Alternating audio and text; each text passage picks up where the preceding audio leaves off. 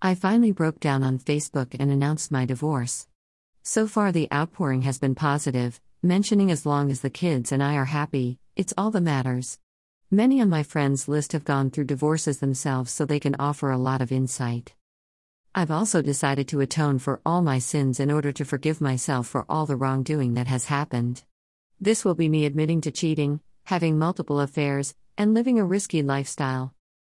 I hope you will bear with me as I go through my midlife crisis and learn to be at peace with my decisions.